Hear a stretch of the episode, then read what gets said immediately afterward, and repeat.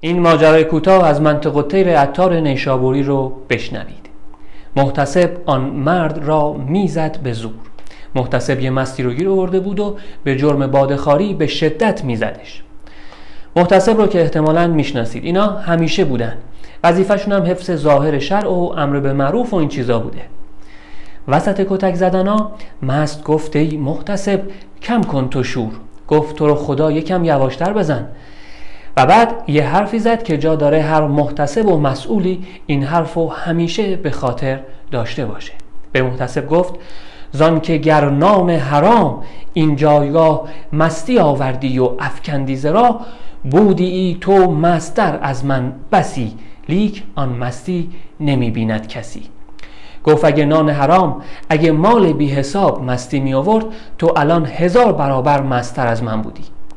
و بهش گفت در جفای من مروز این بیش نیز داد بستان اندکی از خیش نیز. گفت به جای اینکه همش به مستی ما گیر بدی یکم هم به فکر مستی نان حرام خودت باش.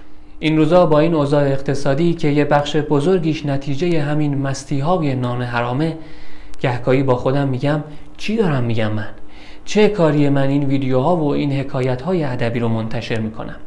کسی که دغدغه اولیات زندگی رو داره دغدغه اولین و مهمترین نیاز زندگی یعنی دغدغه مسکن و سرپناه داره. که خودم هم جزو این دسته هستم این چطور می‌تونه به کیفیت زندگیش فکر کنه اصلا؟ چطور می‌تونه بشینه با تمرکز یه حکایت ادبی گوش بده؟ چطور می‌تونه بشینه ادبیات بخونه؟ چطور می‌تونه به کمک ادبیات و فرهنگ زندگیشو شادتر و آرومتر کنه؟ وقتی به قول سعدی خانه از پای بست ویرانه است. دیگه این حکایت های ادبی که مثل تزئینات و گچبری و نقش و نگار دیواران چه اهمیتی دارن؟ اما باز با خودم میگم شاید این حکایت ها و مفاهیمشون دست کم به گوش کسایی برسه که در آینده قرار مسئولیتی به عهده بگیرن قرار یک کاری دستشون باشه.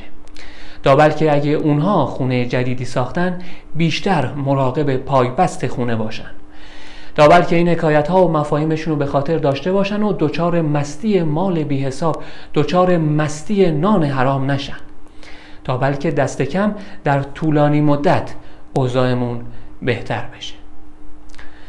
من علی کیانی فلاورجانی هستم و هر شنبه یکی از حکایت های ادبی رو توی این کانال شکوفایی و ادبیات منتشر می‌کنم.